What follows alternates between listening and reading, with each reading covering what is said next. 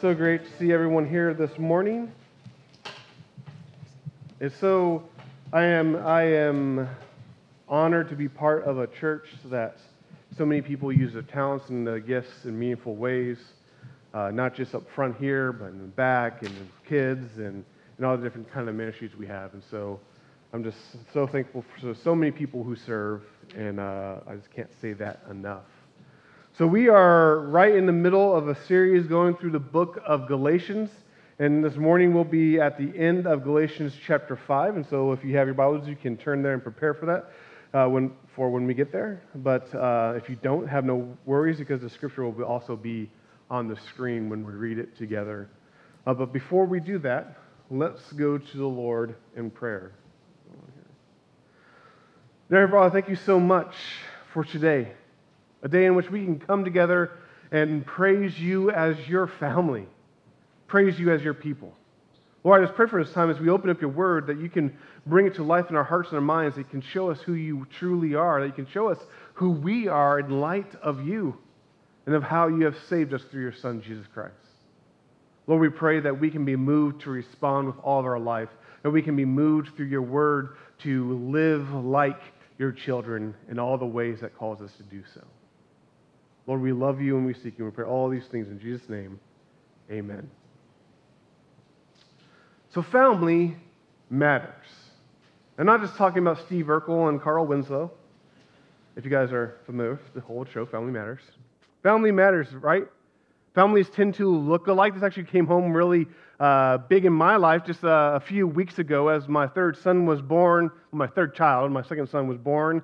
And uh, yeah, he's a carbon copy of the other ones when they were babies, right? They look exactly alike.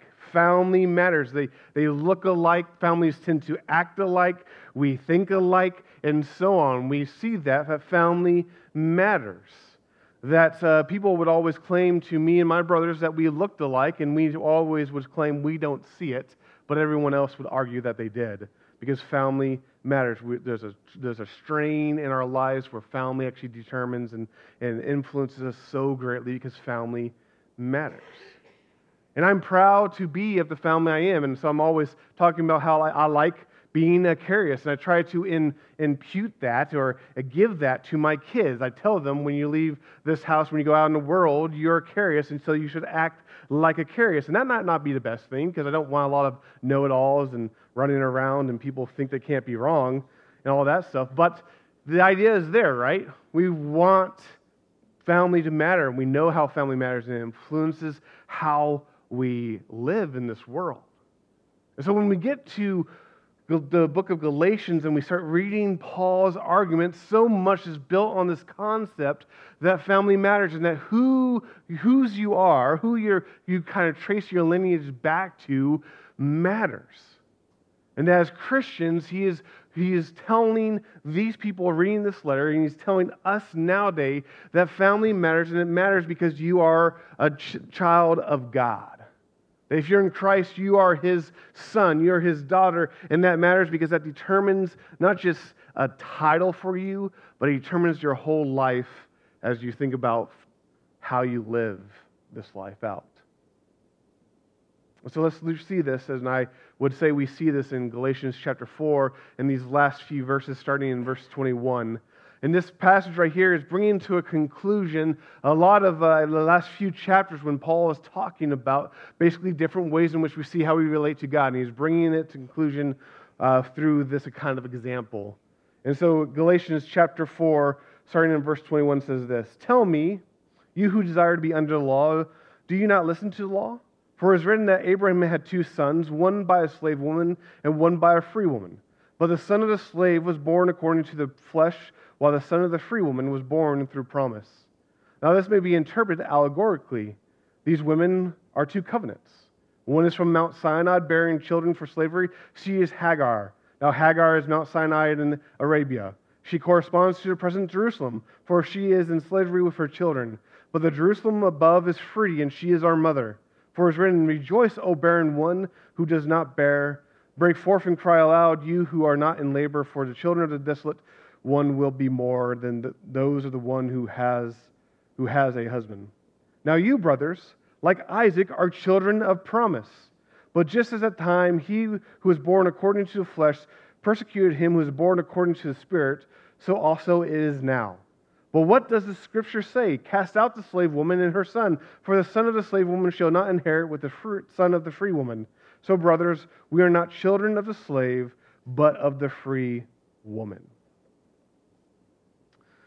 It's free to recognize, actually, by a lot of scholars that this passage might be some of the hardest to grasp and understand in the book of Galatians. And it's, it's, like that because it's so heavily rooted in the historical example that Paul is using. But when we pull back and we look at what he's saying in conjunction with what he says before, I would argue that his main point is driven home at the end that we're called to live as children of the promise.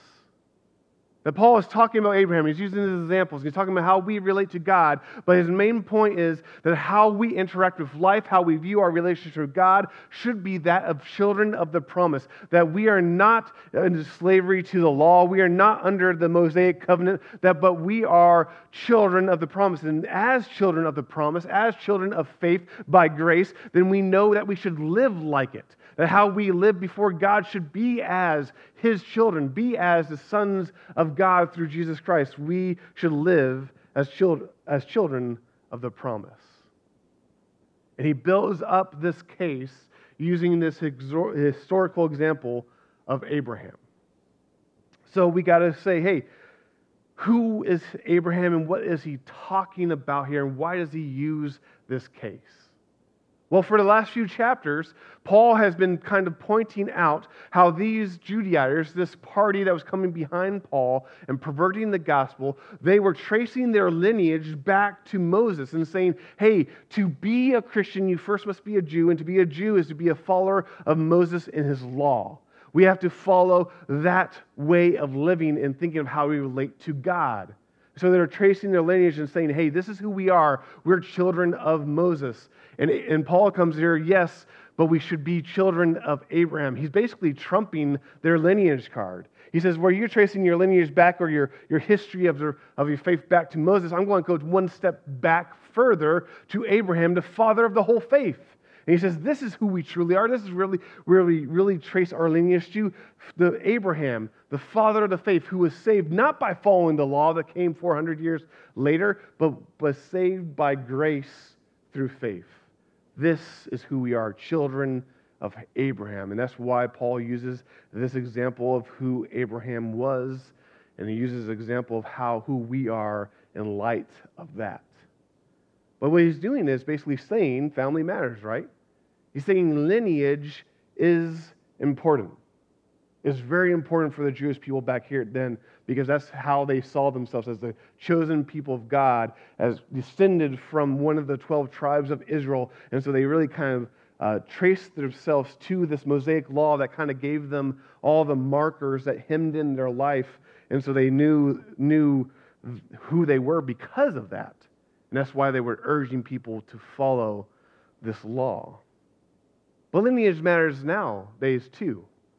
It's funny, it's, there's this uptick in how lineage matters so much because now we have this thing called DNA testing where you can spit it in a tube, you send it off, and they're going to send you a nice little graph showing where your descendants came from. And I don't know if you've ever seen those commercials, but they're kind of funny where you have some guy talking about, hey, I used to think I was Scottish, and so I dressed in a kilt and I played the bagpipes, but then I got these results back and I found out I was German, so now I have to go get some lederhosen. There's this idea that, hey, our lineage truly matters. That always bugged me in, some fashion, but this idea that lineage matters and who we are, who we trace our lineage back to, truly matters, and which is why Paul, we can understand how he goes, we trace our lineage. Maybe not physically, maybe not racially, ethnically, but we trace our lineage spiritually back to Abraham, the father of the faith, who was saved why? Because he trusted the promise of God. He was saved by grace through faith. So, what is the story of Abraham and why does he use it in this example? Well, let's just talk about the story of Abraham, who he was. If you guys remember Abraham, he was this guy that we pick up in the book of Genesis who was called out of the land of Ur, and he was called by God to follow him. And he was given a promise by God basically, hey, you are going to be my person. You're going to be my people. And from you is going to now come a descendants that number more than the stars in the sky, that number more than the sand on the seashore. Out of you is going to become my people. It's going to be a great nation. And Abraham's, how could this be? For I have no kids. I'm, I'm 100 years old here. My wife is 90 years old, and she is past the years of childbearing. How could we possibly be this, the, uh, the father and a mother of a great nation? And God says, Trust me. And Abraham trusted in the promises of God. But when that promise was not fulfilled after a few years, many years, Sarah convinced him to fulfill the promise from, by his own means and his own efforts. By taking Hagar, her handmaiden, as a second wife and bearing a child through her, Ishmael. But then God comes back and says, This is not the, your descendant that's going, to be, that's going to make this great nation through, for this is not the child of the promise. You are waiting for the child of promise. And so he delivered Isaac through Sarah miraculously having her have a, a son, Isaac, who is the child of promise. We can look at that, and, and, Paul makes it clear that these two kids and these two women are, are set up as these examples of how we view God and how we view our relationship with God. And so the story of Abraham makes it very clear that there's one according, the one son who was born, born according to the flesh, meaning Abraham was trying to grab hold of the promise of God by his own efforts, his own abilities, his own ideas, his own operation, that's thinking, I can do this, I can fulfill it on my own. And there's Ishmael, who's not the child of, of the promise. But then comes Isaac, the child of the promise, and this was received by faith.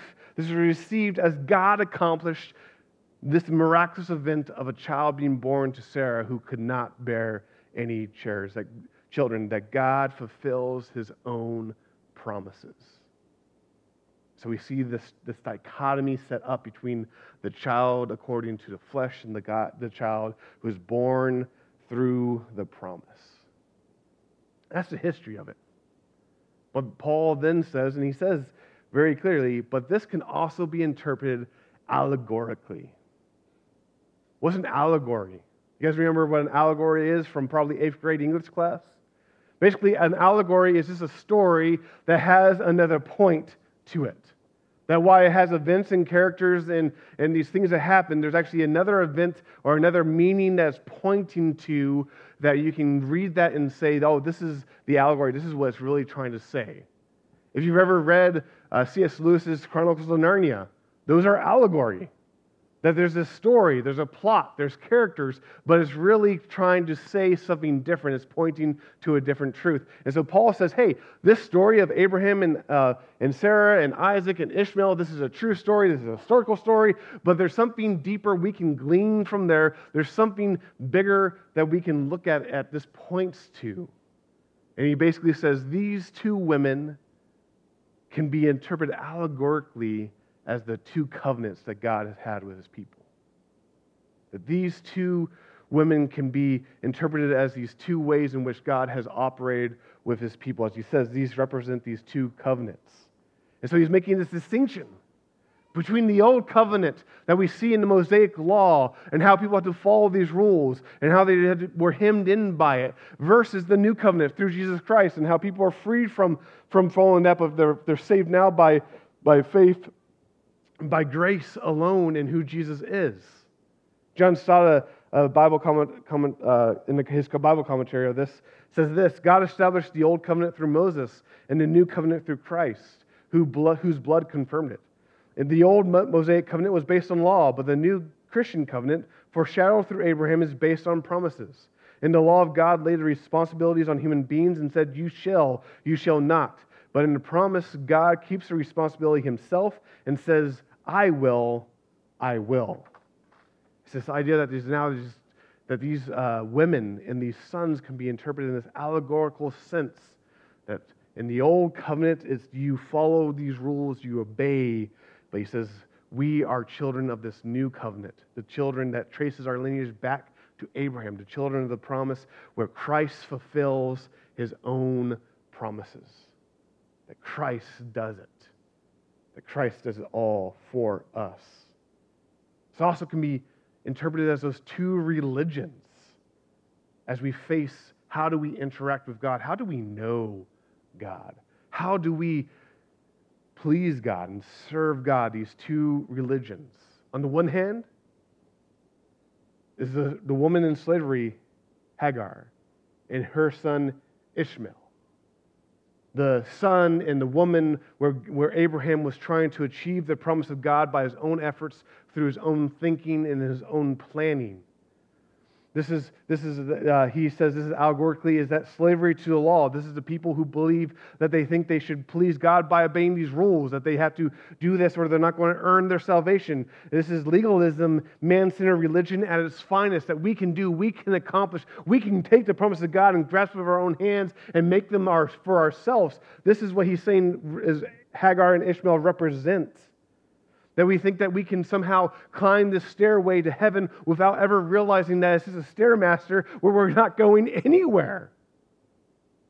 That is Hagar and Ishmael, children born according to the flesh.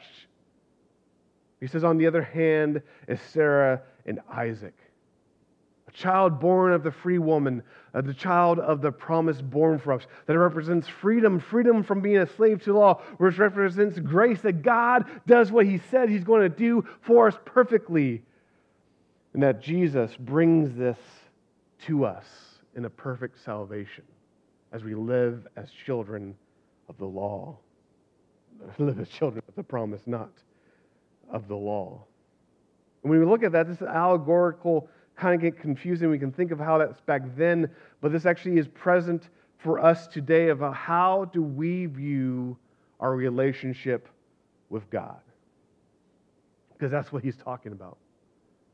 Do we view it as if we are children of slavery, enslaved to the, to the law, as we were descended from Hagar and Ishmael? Do we view it as we're on this side, that I must do or not do, that I must achieve or not achieve, that I must somehow earn some brownie points in heaven for God to look favorably upon me, that I must grab his promises that he has said he's going to give me, but I got to grab them and I got to make them my own by my good deeds or my good efforts or just being a good and nice person? Is that how we believe? Believe God operates with us? That he smiles or frowns upon us based on how well we're doing that present day? If so, we are operating as children according to the flesh. We're operating as Hagar and Ishmael. But he says, live as children of the promise. That when we view God and our relationship with God, we view it through the lens of Jesus Christ, being descendants and lineage from Abraham, the man of faith who received the promise of God, not by his own doing, but because God fulfills his own promises. And as we view that, we realize, hey, we should view our relationship with God based on grace, that he gives it. Not because we have earned it, but actually, in spite of us not earning it, He gives it of His own free will, of His unmerited graciousness. He just pours out His love upon us. And He gives it through, it gives us freedom from having to follow these rules or legislation, that He just pours out on love upon us. And the amazing thing happens at that point is that we are changed because of it. That we're changed because His grace has been poured on us. We're changed because His love has been poured on us. That we become children of the promise. That we're fundamentally changed and now we want to live for Him. That all those ways in which people try to earn and try to achieve God's favor, we now naturally start doing out of our overflow of love for God. That we want to be His and we want to act like his. And so he says, live as children of the promise.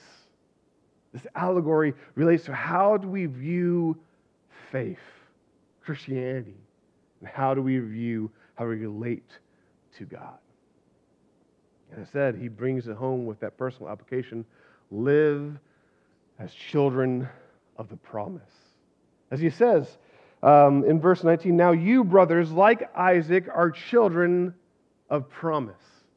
He's saying, hey, you, brothers, you, you church in Galatia, you people who believe in Jesus Christ, the ones that received the gospel I preached for, to you, you are children of the promise. You are saved by grace through faith. You were saved not because of what you did, but because of what Christ has done. And because of that, you are children of the promise. And if you're children of the promise, live like it, act like it, walk like it through life. That this is who you are in Christ. And how we live out that new identity that Christ has given us. This is testimony throughout the New Testament, isn't it? When we read again and again about how when we come to know who Christ is, we are transformed, we are changed, we are regenerated, we are rebuilt basically from the inside out. We're made anew. 2 Corinthians 5:17 says, "Therefore if anyone anyone's in Christ, he's a new creation. The old has gone, behold, the new has come." That when we know Christ, we are changed. Our identity is changed. We are now in Him. We're now children of that promise. And so that's who we are. Just a little while ago in, in the book of Galatians, Paul says himself in Galatians chapter 2, verse 20, about how he no longer lives, but Christ lives in him. And the life he lives, he lives by faith in the Son of God who loved him and gave himself for him. That he, he now is, un, is unified and, and, and united with Christ to such an extent that he can say, It's Christ living in me that matters. Because my life is gone. My old way of life is gone. It's been crucified with Christ. It's no more. But how do I live in this life? United to my Savior as Him. It's a new identity, a new being in which we are. And Paul says, This is who you are in Christ now live like it. No longer should you flirt with the ways of the past. No longer should you dabble in the things you used to do. Your eyes, your attentions, your heart should be now directed towards the ways of God because you are His.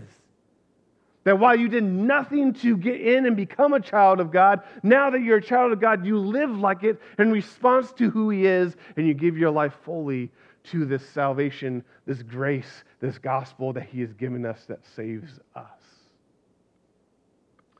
But then He gives this warning and says, Hey, but just at that time, He who was born according to flesh persecuted him who was born according to the Spirit, so it is now.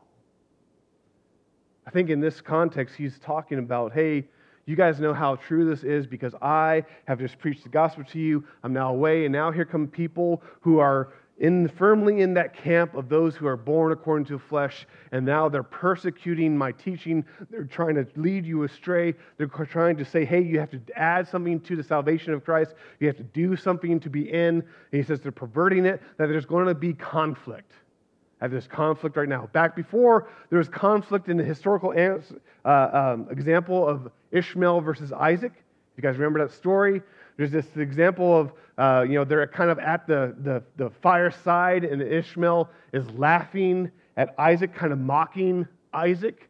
Sarah sees this, doesn't like it, says, hey, what's this slave child doing? And Abraham's probably thinking, the slave child you said I should get.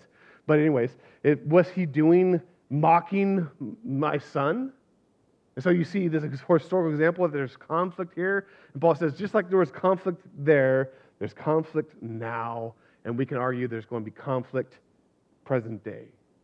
That whenever we seek to live by grace with the reality that we're saved by grace, there will be conflict. There could be people who come in teaching a different gospel, as Paul talks about, who try to lead people astray that you must add to salvation in Christ. So you must do to achieve or achieve or to earn the love of God. And says, watch out, there will be conflict. And what is his response to this potential conflict? As he quotes directly from Genesis chapter 21, verse 10 when he says, But what, what does the scripture say? Cast out the slave woman and her son, for the son of a slave woman shall not inherit with the son of the free woman. He says this, he quotes what happened in Genesis where Abraham casts out Ishmael and Hagar, and he quotes that as an application for how we operate today. And I think that can be confusing, but I, what it looks like he's saying is that churches need to practice what we call church discipline which that has not a good flavor in a lot of people's mouths nowadays because people don't like discipline of any sort. But he's basically saying if a church believes the truth of the gospel and they hold firm to this, that we're children of the promise, then anyone who comes in teaching something contrary to that gospel should be cast out. That anyone who tries to pervert the gospel of Jesus Christ and undermine people's salvation, who creeps in doubts to people's minds about how, whether they're saved or not, should be cast out, that the, the church needs to be protected because these people will not inherit the promise that's given to the child of promise. That they're preaching another gospel, which is what Paul has been saying since basically chapter 2 of Galatians, that there cannot be another gospel that's preached. That we need to protect the church and fight against false conceptions of how we come to know who God is and how we please God and are one of His, that we need to fight that and protect our church. And all of this, it says uh, the church needs to live as children of the promise, walking in the ways of who God is, knowing how God has saved us, how He's brought us into a new creation, how He has made us His children. Live as children of the promise. Well, I think there's some implications we can pull from this passage that apply for us and how we view our life in Christ, how we view our life with God. First one is this kind of what we've been hitting on almost through this whole series that we need to be firm, convicted, convinced of who we are in Christ. That when we think about salvation, we should know how we're saved. When we think about salvation, we should know that it's by grace through faith. When we think about salvation, we know that when we were still sinners, God sent his son to die for us, that we stand convinced, convinced of this, and we won't budge from it. But we need to know how we are saved, and that is the, the grounding of how we respond to God. Because if we know how we're saved, then the follow up is that we don't become slaves to religion. We don't become slaves to the law. That we don't, we don't dabble in this idea that maybe we can straddle between these two kind of camps. That we don't think, hey, maybe if we just follow some rules, God will like us better and we'll maybe get into that higher level of heaven, right? If we just do a little bit more, Maybe we can achieve a little bit more and God will, will like us a little bit better, better than he, he does. And in that way, I think is the way when we start becoming slaves to religion, we become slaves to the law, where we think we are somehow earning something or achieving something that corrupts and damages how we view who Christ is, that he saved us by grace through our faith. That we stand firmly in that camp, that we're children of the promised Saved not because I'm good enough, not because I'm smart enough, not because people like me, not because I've done anything, not because I have achieved, not because I can follow well, not because I've read all the Bible, not because I've had memory verses implanted in my heart, not because I pray a lot, not because I give a whole lot of money to church, not because of any of these reasons that could be really good that we should do, but we're saved by grace through Jesus Christ as we believe in Him as a Son of God sent for us to live for us, to die for us, to rise for us, and who is coming back again for us. We stand on that and we don't become slaves to religion. But we also live as sons, children of God. You have that, it has this weird kind of phrasing that might jar us a little bit because he's, he's talking about Hagar and, and uh, Ishmael. He's talking about Sarah and Isaac. And then he starts talking about cities. He talks about, that this also corresponds to this earthly city, Jerusalem. And then, but we're looking forward to the heavenly city. And I would argue this is arguing live as children of God, that we're not in this earth looking towards what is founded here, built by human hands, ultimately, that are ultimately we're looking ahead to the city of God who's going to descend that is where we're headed. And if that's where we're headed, that's how we should act now. If that's where our destination, that determines who we are now. If that's where we're going to follow God, to be His, to be His children, to live with Him forever, then we act like it here, now, while we live in the earthly Jerusalem. We are headed there and we know that's our destination. So we change how we live now in light of where we're going. So that when we go there, it's not going to be jarring, it's not going to be different. It's going to be who we are naturally. It comes because we've been changed. Now we don't live anymore for that earthly pleasure, but now we're living for a heavenly home. We know this. And so that's how we live in light of being children. with our eyes always fixed to the horizon, with hope and expectation, with faith, knowing where we're going, that infects right here, right now, that we can live as good neighbors, we can live as good husbands and, and, and wives, we can live as good sons, we can live as good parents here and now. Why? Because who we are in Christ has changed us, and we live in light of where we're going. So when we live as children of the promise, we live as He calls us to live expression of that salvation we have received, and we respond with all of who we are, keeping our eyes fixed on that promise, knowing that He who gives and grants and achieves His own promise is going to do the same with us. That He who began a good work in us brings it to completion, that our God who calls us His is going to call us home and we'll be His forever as we live as children of the promise. Join me in prayer. Dear Father, thank you so much for who you are and your love that you pour out on us. Lord, we thank you for your word where we can read it and we can see how your word tells a unified story of salvation. That Paul can take a story of Abraham and trace it to us present day and about how this is how God has saved us. This is how God loves us. This is how we are supposed to be His.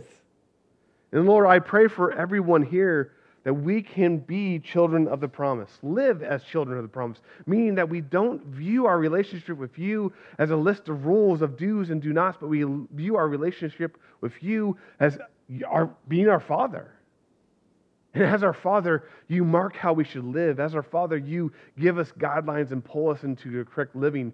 As our Father, we take our lineage from you.